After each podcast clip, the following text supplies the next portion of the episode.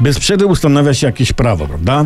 Niedawno Tak. mówiliśmy o projekcie obowiązkowego prowadzenia przez rolników ewidencji wejść i wyjść do i z obory. Zauważyliśmy wtedy, że takimi projektami kończą się ucieczki z psychiatryka i rzucanie się na zanieczyszczone narkotyki. Teraz czytamy, że kontrolą płacenia abonamentu RTV 8 zeta miesięcznie uiszcza każdy, kto ma radio i telewizor, ma zająć się Poczta Polska. A czy poczta już wie? Czy listonosze już wiedzą, że będą kapować? No nie ma się z czego cieszyć. Powiedzenie listonosz puka dwa razy dotyczy tylko drzwi.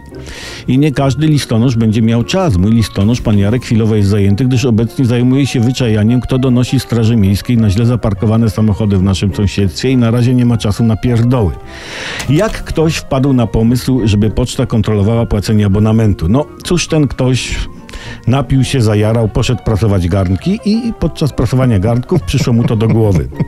Czy poczta, czy listonosze zechcą kapować? No nie bardzo, no sami tropią donosicieli, to, to nie będą donosić, prawda? Dlatego ja proponuję rządowi lepsze rozwiązanie.